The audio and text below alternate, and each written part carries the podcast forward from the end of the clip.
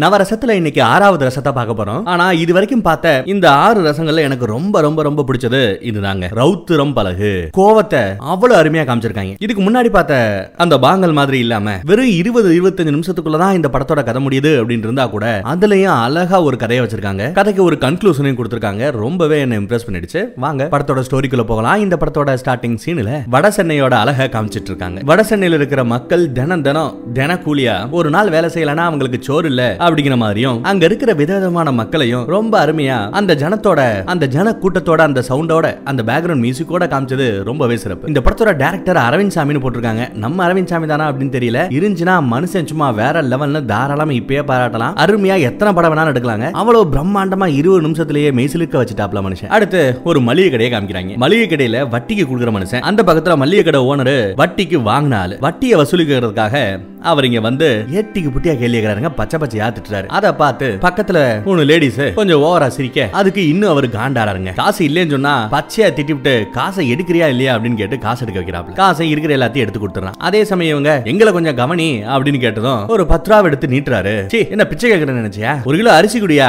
அப்படின்னு அரிசி வாங்க வந்திருக்காங்க. அந்த பத்து ரூபாவையும் இந்த பையன் பிடிக்கிட்டாங்க. அவங்க கிட்ட செல்ல குட்டிகளா? ஏதோ உங்க புண்ணியத்துல எனக்கு பத்து ரூபா எக்ஸ்ட்ரா கிடைச்சிருக்கு. அப்படின்னு அவங்க கிட்டயும் சொல்லி விடுறான். சரியான ஜொல்லு பாட்டி மாதிரி தாங்க தெரியுது. இவங்க வாங்கின அந்த அரிசியை கூட ஏன் கணக்கில் எழுதிக்க? அப்படின்னு சொல்லிடுறாப்ல அவ்வளவு தாராள மனசா? அவங்க கூட ஜாலியா ஆட்டத்தை போட்டுவிட்டு அப்படியே அவனோட வண்டி எடுக்க போற சமயங்க. எதுக்கு திடீர்னு ஒரு சின்ன பையன்? கையில ஒரு சுத்தியல். எங்க இருந்து எடுத்தான்னு தெரியல. அப்படியே நெத்தி பொட்டிலேயே ஒரே அடி. சம்பவ இடத்திலே பயபுள்ள அப்படியே விழுந்துட்டாரு. உசுருக்கு போராடிக்கிட்டு இருக்காரு. நம்மால் கிட்ட காசும் கொஞ்சம் இருக்கு. வசதி இல்லாத பையன். ஒரு ஒரு ரூபாவையும் அவனுக்கு முக்கியம் எண்ணி எண்ணி தான் எடுத்து வைக்கணும். அப்படி இருந்து கூட ஒரு ஆயிரம் ரூபாவை எடுத்து அந்த ஆள் மூஞ்சிலேயே விட்டு எறினா. இவங்கிட்ட அந்த சுத்தியல் எப்படி வந்துச்சு? இவங்கிட்ட அந்த ஆயிரம் ரூபாய் காசு எப்படி வந்துச்சு? எதுக்காக இந்த மனுஷனை இப்படி அடிச்சு கொள்றான் இதுதாங்க இப்ப நம்ம பார்க்க போற ஸ்டோரி அதே சமயம் அந்த பக்கத்துல ஒரு போலீஸ்கார அம்மாவை காமிக்கிறாங்க. இன்ஸ்பெக்டர் விட கொஞ்சம் பெரிய உயரதிகாரி மாதிரி தாங்க இருக்கு. மினிஸ்டர் ஆபீஸ்ல இருந்து அந்த அம்மாவுக்கு போன் வந்திருக்கு. ஏதோ ஒரு முக்கியமான கேஸ் நம்ம கேஸா தான் நினைக்கிறேன். அடிபட்டவன் ஹாஸ்பிட்டல்ல கிடக்கானா? எப்படியாவது இன்னைக்கு நைட்டுக்குள்ள கேஸ முடிச்சு எதுக்காக கொலை நடந்தது? இல்ல எதுக்காக அந்த தாக்குதல் நடந்ததுன்றத கண்டுபிடிக்கிறேன்னு சொல்லிட்டு நேரா போய் ஒரு ஹாஸ்பிட்டல்ல இறங்குறாங்க. ஹாஸ்பிட்டல்ல ஒரு இன்ஸ்பெக்டரும் அந்த ஹாஸ்பிட்டலோட டாக்டரும் பேசிட்டு இருக்கும்போது அந்த ஆள் கிட்ட நான் உடனே பேசி ஆனும் அப்படிங்கிறா. அதெல்லாம் இப்ப பேச முடியாதுமா? அப்படின்னு சொல்லிட்டு போக சட்டையை பிடிச்சி இழுத்து பேசியே ஆனும் அப்படின்னு சொல்ல அதுக்கப்புறம் தான் டாக்டரையே பிடிக்கணும்னு சொல்லிட்டு கையெடுப்பா. மேடம் அடிபட்டவன் கோமால இருக்கா? மேடம் பேச வாய்ப்பே இல்லை. அப்படின்னு சொல்ல சரி நீ இங்கே இரு. அவன் முடிச்சதை எனக்கு போனை போடு வந்து பாக்குறேன் அப்படின்னு சொல்லிட்டு அது வரைக்கும் அடிச்சான்ல அவனை விசாரிக்கணும் அப்படின்னு அவன் சொல்ல. அதே சமயம் ஒரு போலீஸ் ஸ்டேஷன்ல நம்ம பயல போட்டு ஒரு ஏட்டையா கெஞ்சி கெஞ்சி கேக்குறாரு. டேய் பக்கத்துல இருக்கான்ல இவன் உன்னை அடிச்சே கொண்டுடுவான்டா தயவு செய்து சொல்லிடுறாஜா தயவு செய்து சொல்லிடுறாஜா அப்படின்னா அப்படியே நல்ல ஒரு ஆட்ட கீழே உட்காருங்க. உட்கார ஆளு அந்த பயலோட டவுசருக்குள்ள கைய விட்டு சுரண்டான் அப்படியே எச்சில காரி துப்பாம பாருங்க அப்படி இருக்குங்க இந்த சீன் எவ்வளவோ விஷயங்களை ரொம்ப சிம்பிளா எடுத்து சொல்லிட்டாரு இந்த படத்துல. நாசுக்காவும் எடுத்து சொல்லியிருக்காப்ல. அப்படியே இந்த பக்கத்துல அந்த அம்மா வருது. என்ன இன்னும் சொன்னானா இல்லையா? இவனை அப்படின்னு சொல்லிட்டு கதவை திறக்க போக ஒரு ஏட்டமா தான் ஐயோ எதுக்கு தொல்லை? ஏற்கனவே இப்படிதான் ஒரு கைதியை அடி அடின்னு அடிச்சேன்னு சொல்லிட்டு உன்ன ஆறு மாசம் சஸ்பெண்ட் பண்ணாங்க. இப்ப வந்தது மறுபடியும் கைதி அடிக்க போற? அவங்க விசாரிச்சுப்பாங்க. நீ சும்மா இரு அப்படின்னு அந்த ஏட்டமா சொல்ல சரின்னு வந்து உட்காந்துக்குது எல்லாரையும் போய் ஒழுங்கா விசாரிக்க சொல்லுக்கா அப்படின்னு கத்துது. அதுக்கு அடுத்த சீன்ல பார்த்தா அந்த பயலோட கால் அடிபட்டு இருந்ததுல இப்போ கையிலையும் அடி. காலையும் உடச்சானுங்க கையையும் உடச்சிட்டானுங்க. இப்போ இங்க கேக்குறாங்க அடிபட்டு செத்து போடா கண்ணு. தயவு செய்து சொல்றா கண்ணு அப்படின்னு அந்த ஏட்டையா கொஞ்சம் ஓவராவே சொல்லுறாரு இது இது இருக்கானே இவன் உன்னை அடிச்சே கொண்டுடுவான்டா அப்படின்னு சொல்லும்போது அந்த ஆள் சொல்றான் அதை சொல்ல முடியாது. அந்த ரேஞ்சுக்கு நக்கல் பண்றாரு. இந்த ஏட்டையா கொஞ்சம் மோசமான ஆளு பார்த்து பதில் சொல்லு தம்பி அப்படின்னு சொல்றாப்ல அப்படியே சீனை கட் பண்ணா பிளாஷ்பேக்குங்க உண்மையிலே என்ன நடந்துச்சு அப்படிங்கறத அவன் நினைக்கிறான். இந்த போலீஸ்காரங்க கிட்ட அவன் சொல்லவே இல்லை. ரொம்ப அடிச்சு கேட்கும்போது தான் ஒருவேளை அவன் செத்தா நான் ஏன் அடிச்சேன்றத அப்புறம் சொல்றேன் அப்படின்னு சொல்லி அவன் சாகுற வரைக்கும் வெயிட் பண்ணிட்டு இருக்காங்க. இப்போ பிளாஷ்பேக்கு வருவோம். பிளாஷ்பேக்ல நம்ம ஹீரோ அருமையா சைக்கிள் ஓட்டிக்கிட்டு அவன் வீட்டுக்கு வரான். அவன் வீட்டுக்கு வர்றத அந்த வீட்டோட அழக லட்சணத்தை அப்படியே கேமரால டாப் வியூல இருந்து சூப்பரா காமிச்சிருப்பாங்க. அவங்க இருக்கிற இடம் எப்படிப்பட்டது அப்படிங்கறத அவன் அந்த படியில ஏறி வரும்போதே காமிப்பாங்க. ஏகப்பட்ட பேர் அப்படி இப்படின்னு நிறைய பேர் உட்காந்துருப்பானுங்க அங்க நிறைய வீடுகள் இருக்கும். அதுல ஒன்னு ரெண்டு வீடுல தப்பான தொழிலும் பண்றாங்கன்னு நினைக்கிறேன். அது எல்லாத்தையும் தாண்டி தான் அந்த வாடகைக்கு கம்மியா கிடைக்கக்கூடிய அந்த ஒரு வீட்டுல இவங்க தங்கியிருக்காங்க. அம்மா பசிக்குது. சாப்பிடுறதுக்கு என்ன இருக்கு அப்படின்னு கேட்டா தங்கச்சி ரத்த பொரியல் குடல் வஞ்சர வறுவல் சிக்கன் கூட்டு மட்டன் சுக்கா எல்லாம் செய்யணும் தான் நினப்பு. ஆனா இருக்கிறதோ அப்படின்னு சொல்லுவது அம்மா வந்து கருவாடு அப்படின்னு ஐயா எப்ப பார்த்தாலும் கருவாடு தானே? காசு கொடு நான் போய் பிரியாணி சாப்பிடுறேன்னு சொன்னா ஆமாடா உங்க அப்பன் ஊர்ல எல்லாத்தையும் கடை வாங்கிட்டு யாரையோ இழுத்துக்கிட்டு ஓடி போயிட்டேன். என்கிட்ட வந்து கேஸ் அப்படின்னு சொல்லி திட்டிடுறாங்க. எத்தனை தடவை சொல்லியிருக்கேன் நான்? ஓடி போன அந்த அப்பனை பத்தி நீ பேசாத அப்படின்னு திட்டுறாங்க. அதுக்குள்ள தங்கச்சி ஏதோ பண்ண எப்பவுமே வீட்டுல நடக்கிறதானே தங்கச்சி அண்ணனும் மாத்தி மாத்தி அடிச்சுப்பாங்க தானே? அப்படி மாத்தி மாத்தி அடிக்க அம்மா டென்ஷன் ஆகி நம்ம வயல போட்டு அடின்னு அடிக்க டேய் உங்க அப்பா முத்தி உனக்கு அப்படியே இருக்கடா பொம்பளை பிள்ளைய போட்டு அடிக்கிற அப்படின்னு சொன்னமே இவனுக்கு கோவம் வந்துருதுங்க. அப்படியே அந்த சாப்பாட்டு தட்டை கீழே போட்டு உதறான். எத்தனை தடவை சொல்லியிருக்கேன் எங்க அப்பனை பத்தி பேசாத பேசாத பேசாதன்னு. அதுவும் அந்த ஆளை என்னையும் கம்பேர் பண்ணி பேசின அவ்வளவுதான். அப்படின்னு சொல்லிட்டு அப்ப மேல அவ்வளவு ஆத்திரங்க ரவுத்திரம் கோவத்துல தட்டெல்லாம் தூக்கி வீசிவிட்டு நம்ம போய் அப்படியே அங்கிருந்து போயிடுறான். இந்த அம்மா கோவத்துல செருப்பு எடுத்து வீசுது. அதே சமயம் இங்க என்னடானா பைபிள்ல ஃபுட்பால் மேட்ச் விளையாண்டுகிட்டு இருக்கேன். விளையாடல. விளையாண்டுகிட்டு இருக்கிற பசங்க கிட்ட போய் நடுவுல இவன் அவங்களோட பாலை பிடிங்கிட்டு ஏதோ நான் சூப்பரா கோல் போடுறேன் பாருன்னு சொல்லிட்டு அவங்க பாலையை பிடிங்கி அவங்க எல்லாத்துக்கும் டிமிட்டி கொடுத்துட்டு அழகா போய் கோல் போடுறான். என்ன? இவன் கோல் போட வரும்போது எல்லாருக்கிட்டையும் ஷூ இருக்கும். இவங்க கிட்ட மட்டும் ஷூ இல்லாம வெறுங்கால கோல் போடுவான். ஆனா பசங்க திட்டுறாங்க. ஷூ வாங்க வக்கில்ல. முத போய் ஷூ வாங்கிட்டு வா. அதுக்கப்புறம் மேட்ச் விளையாடுறத பத்தி யோசிக்கலாம். சும்மா சும்மா உள்ள வந்து காமெடி பண்ணிக்கிட்டு அப்படின்னு அவனை வெட்டி விடுறாங்க. பையன் நல்ல பையன் நல்லா விளையாடுறான்னு தெரியும். ஆனா ஷூ வாங்கிட்டு வந்தாதான் ஜெயப்போன்ட்டாங்க ஒரு ஷூ இல்லாதனால எவ்வளவு கஷ்டம்னு பாருங்க. அப்புறம் நம்ம பையன் வீட்டுக்கு வராங்க. வீட்டுக்கு வந்து பார்த்தா எவனோ கடன் கொடுத்து வந்தவன். ஏற்கனவே இவங்க அப்பனுக்கு ஓடி போனான்ல அவனுக்கு கடன் கொடுத்தே வந்து கடனை கொடு வட்டியை கொடுன்னு விசாரிச்சுட்டு போறேன். உன் புருஷ ஓடி போனாலும் நீங்க தானே தின்னுருப்பீங்க செலவு பண்ணிருப்பீங்க உங்ககிட்ட தான் கேட்க முடியும்னு சொல்லிட்டு திட்டிட்டு போறாங்க. இங்க பார்த்தா தங்கச்சிகாரி இவ்வளவு பெரிய சண்டையிலையும் காதை மூடிக்கிட்டு படிச்சுக்கிட்டு இருக்கா. கரெக்டா அதே நேரமும் கரண்ட் பிடிங்கிச்சு என்னடா கரண்ட் போச்சேன்னு பக்கத்து வீட்டு ஆண்டிகிட்ட விசாரிச்சா எல்லார் வீட்லயும் கரண்ட் இருக்கு. இவங்க வீட்ல மட்டும் கரண்ட் இல்ல. சரின்னு ஹவுஸ் ஓனர் அம்மாட்ட போய் பேசலாம்னு பார்த்தா ஹவுஸ் ஓனர் அம்மா பாத்தீங்களா? யாரும் தெரியல நம்ம அம்மா?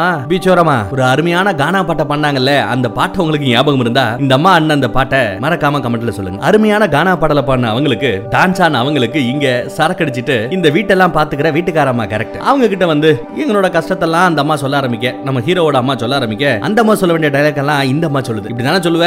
புரிச்ச ஓடி போயிட்டான் கடனை வாங்கிட்டு போயிட்டான் என்னால கடன் கட்ட முடியல சம்பாதிக்கிறது சாப்பாட்டுக்கே பத்த மாட்டேங்கிறது இப்படி தானே பேச போற? போ போ எல்லாம் எனக்கு தெரியும். காசை வையே. அதுக்கப்புறம் நான் கரண்ட கொடுக்குறேன். அப்படின்னு நக்கலா பேசிடுதுங்க. இவங்களும் இந்த அம்மாட்ட பேசி பிரயோஜனம் இல்லைன்னு சொல்லிட்டு மொட்டை மாடிக்கே வந்து அருமையா மொட்டை மாடியில சாப்பிட்டுட்டு ஜாலியா பேசிட்டு இருக்காங்க. அப்ப நம்மளால சொல்றேன். பெரிய ஆளானதும் நல்லபடியா சம்பாதிச்சு உன்னையும் நம்ம அம்மாவையும் நல்லபடியா வச்சுப்பேன். நீ அதுக்கப்புறம் வேலைக்கெல்லாம் போக வேண்டியதுமா நான் எல்லாத்தையும் பார்த்துப்பேன். கக்கூஸ் எல்லாம் கழுவுறதுக்கு வீட்டு வீட்டுக்கு போகாத. அப்படி இப்படின்னு சொல்லிக்கிட்டு இருக்கேன். நீ அம்மாவை பார்த்துக்கிட்டா அப்புறம் நான் என்ன சும்மா இருப்பேன் அப்படின்னு கேட்டா நீ தான் கல்யாணம் பண்ணிட்டு எங்கிட்ட போயிடுவேல்ல நான் தானே கடைசி வரைக்கும் அம்மாவுக்கு கஞ்சி ஊத்தணும் அப்படிங்கிற. உடனே அந்த பொண்ணு சொல்லுதுங்க. அந்த சின்ன வயசுல கூட அந்த பொண்ணுக்கு நிறைய விஷயம் தெரியுது. எனக்கெல்லாம் கல்யாணம் நடக்குமாடா அப்படின்னு கேக்குது. ஏன்னா வசதி இல்ல. வரதட்சணை இல்லாம ஒரு பத்து பவுன் போடாம செலவு பண்ணாம எப்படி கல்யாணம் பண்ண முடியும்? அதை புரிஞ்சுக்கிட்டு தான் எனக்கெல்லாம் கல்யாணம் நடக்க மாட்டான்னு கேக்குது. கண்டிப்பா நடக்கும். அம்மாக்கே அலையா அப்படின்னு அவன் சொல்லும்போது அதாண்டா எனக்கு கவலையா இருக்கு. அம்மா மாதிரியே ஒண்ணுத்துக்கு உதவாத எவனா ஒத்தவன எனக்கு கட்டி வச்சிருவாங்களோன்னு பயமா இருக்கு. நல்லா படிச்சு பெரிய வேலைக்கு போய் நல்லா சம்பாதிச்சாதான் நிறைய பேர் என்ன பொண்ணு பார்க்க வருவாங்க. அதுல ஒரு நல்ல பையனா எனக்கு பிடிச்சமா என்னால செலக்ட் பண்ண முடியும் அப்படின்னு பேசும்போது ஐயய்ய இதெல்லாம் கடவுள தான் நடக்கும். நமக்கெல்லாம் அப்படி நடக்காது. வேணும்னா வீட்டை விட்டு ஓடிப்போ. வேற ஏதாவது ஒரு பெரிய பணக்கார வீட்டை சேர்ந்தவங்க உன்னை தத்தெடுத்துப்பாங்க. அவங்க உனக்கு நல்லபடியா படி கொடுத்து சொல்லி வைப்பாங்க நல்லபடியா மாப்பிள்ள பண்ணி கொடுப்பாங்க. நல்லபடியா கல்யாணம் பண்ணி கொடுப்பாங்க. அந்த வாழ்க்கையெல்லாம் இங்க அமையாது. ஓடிப்போ ஓடிப்போங்கிற. இதெல்லாம் கேட்ட அந்த அம்மாவுக்கு எப்படி இருக்கும்? பெத்த மனசு அப்படியே கண்ணீரா கொட்டுது. வந்து படிடி அப்படின்னு சொல்லிட்டு பொண்ணை சத்தம் போடுறாங்க. அவளும் வந்து படுத்துக்கிறா. அப்ப தாங்க சொல்றேன் அம்மா ஒரு ஷூ மட்டும் வாங்கி கொடுமா. நம்ம பக்கத்து வீட்டானே ஸ்போர்ட்ஸ் கோட்டால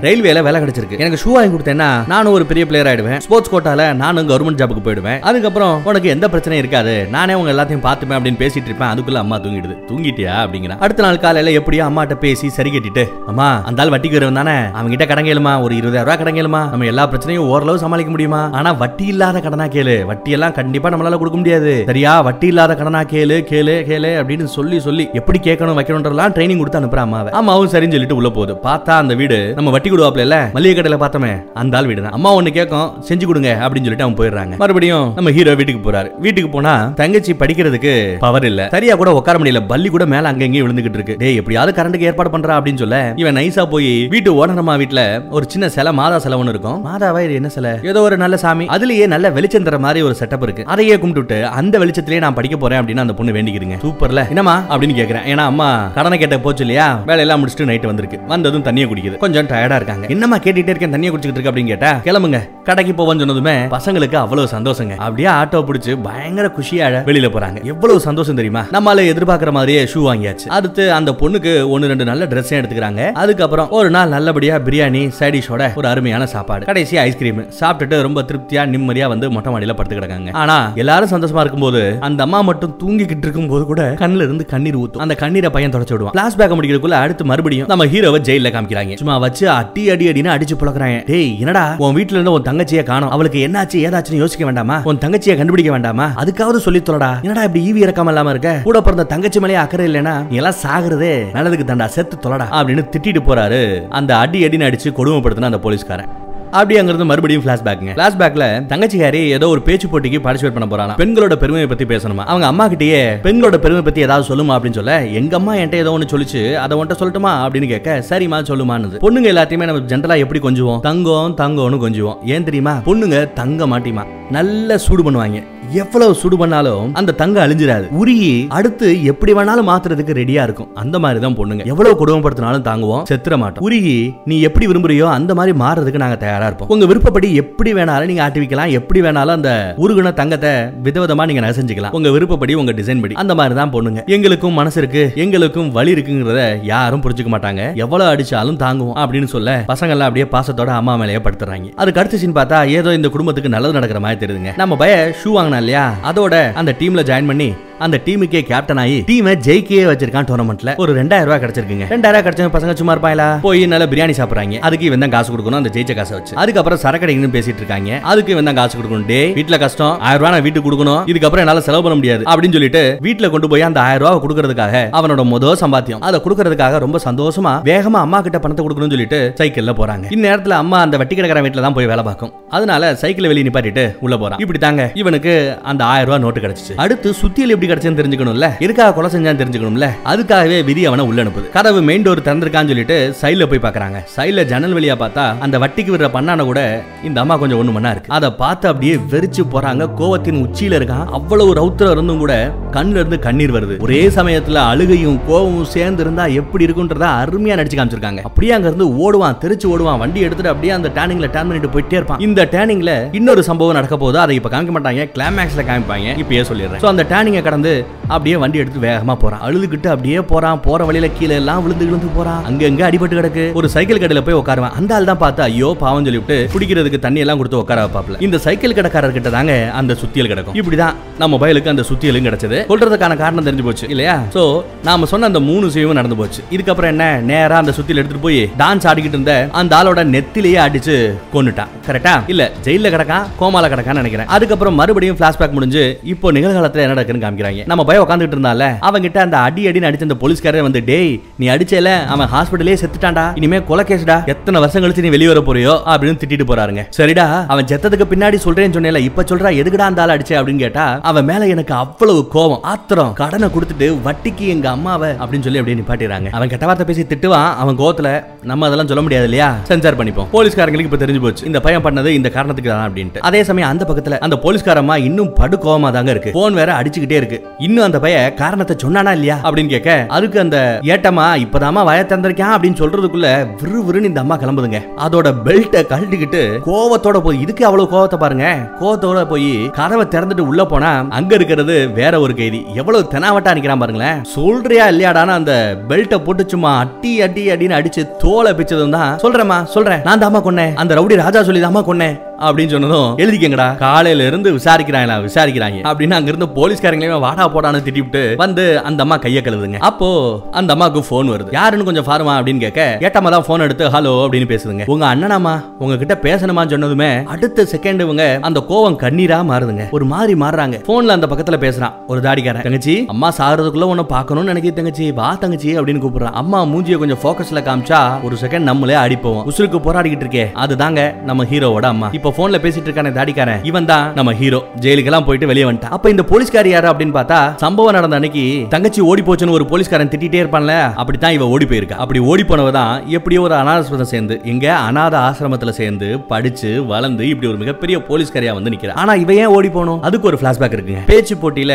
அருமையா பேசி ஃபர்ஸ்ட் பிரைஸ் ஜெயிச்சுட்டு சந்தோஷத்தோட வீட்டுக்கு வந்துகிட்டு இருப்பா. போட்டியில ஜெயிச்சிட்டா இல்லையா? அந்த சந்தோஷத்தை அம்மாட்ட சொல்லணும்னு சொல்லிட்டு வீட்டுக்கு போறதுக்கு முன்னாடி அவங்க வேலை பார்க்கற அந்த வட்டி கடை வட்டி கொடுவான்ல அந்த ஆள் வீட்டுக்கே வருது. அதே சமயம் பயங்கர ஆக்ரோஷத்தோட தான் கூட பிறந்த அண்ணன் சைக்கிள்ல விறுவிறுன்னு அந்த முக்குல திரும்புவான். இந்த முக்க கொஞ்சம் நோட் பண்ணிக்கங்க சொன்னேன்ல இதுக்காக தாங்க அந்த முக்குல தான் தான் அண்ணன் இப்படி போறானே அப்படின்னு பார்த்துட்டு என்னவோ ஏதேன்னு பதறி போயிட்டு இவளும் போய் அந்த வீட்டு வாசல போய் நிப்பாங்க. அந்நேரமா பார்த்து இவங்க அம்மா வெளியில வருது. வேலையெல்லாம் முடிச்சு விட்டு வெளியே வருது. பின்னாடியே அந்த பையன் அந்த வட்டிக்கு ஒரு ஆளு சட்டை கிட்ட கூட போடல. அறகுடையா வந்துட்டு இந்த அம்மாக்கு காசை வேற கொடுத்து அனுப்புறா அதை இந்த பொண்ணு பாத்துடுதுங்க அதுவும் இவ்வளவு உரிமையோட காசை எப்படி திணிக்கிறான்னா அவளும் புரிஞ்சுக்கிறா. சின்ன பொண்ணா இருந்தாலும் புரிஞ்சுக்கிறா. அந்த கோவம் தாங்க அப்படியே கண்ணீரை விட்டுரும் அந்த பொண்ணு. அப்ப விட்டு அந்த கண்ணீர் தான் அம்மா மேல அவளுக்கு இருந்த அந்த கோவம் அந்த ஆத்திரம் இன்னும் குறையல. அப்ப ஓடி போனவ அதுக்கப்புறம் அவங்க அம்மாவை பார்க்கவே இல்லைங்க பார்க்க வரவே மாட்டேன்ட்டா. இப்பயும் அவ கண்ணீர் விடுறா. அம்மா சா கிடக்குதுரி இதுக்கு மேல என்னடி கோவம்? வாடி அப்படின்னு அவன் கூப்பிடுறான் அந்த கோவம் தான் என்ன தினம் தினம் கொண்டுகிட்டு இருக்கு. ஒவ்வொரு நாளும் நான் கொஞ்சம் கொஞ்சமா செத்துக்கிட்டு இருக்கேன். அவ ஒரே அடியா செத்தாலும் பரவாயில்ல நான் வரமாட்டேன் அப்படின்னு சொல்லிட்டு இவ உட்காந்து அழுக ஆரம்பிக்கிறாங்க. அவ்வளவு கோவம். அந்த கோவத்தோடயே இந்த படத்தை முடிச்சுட்டு அதுக்கப்புறம் என் ஃபிலிம் பை அப்படின்னு அரவிந்த் சுவாமின்னு போடுறாங்க. எம்மா ஒரு இருபது இருபத்தஞ்சு நிமிஷத்துல என்னமா படத்தை ஓட்டிட்டாங்க? வேற லெவல் சார். இங்கேயோ போயிட்டேன் சார்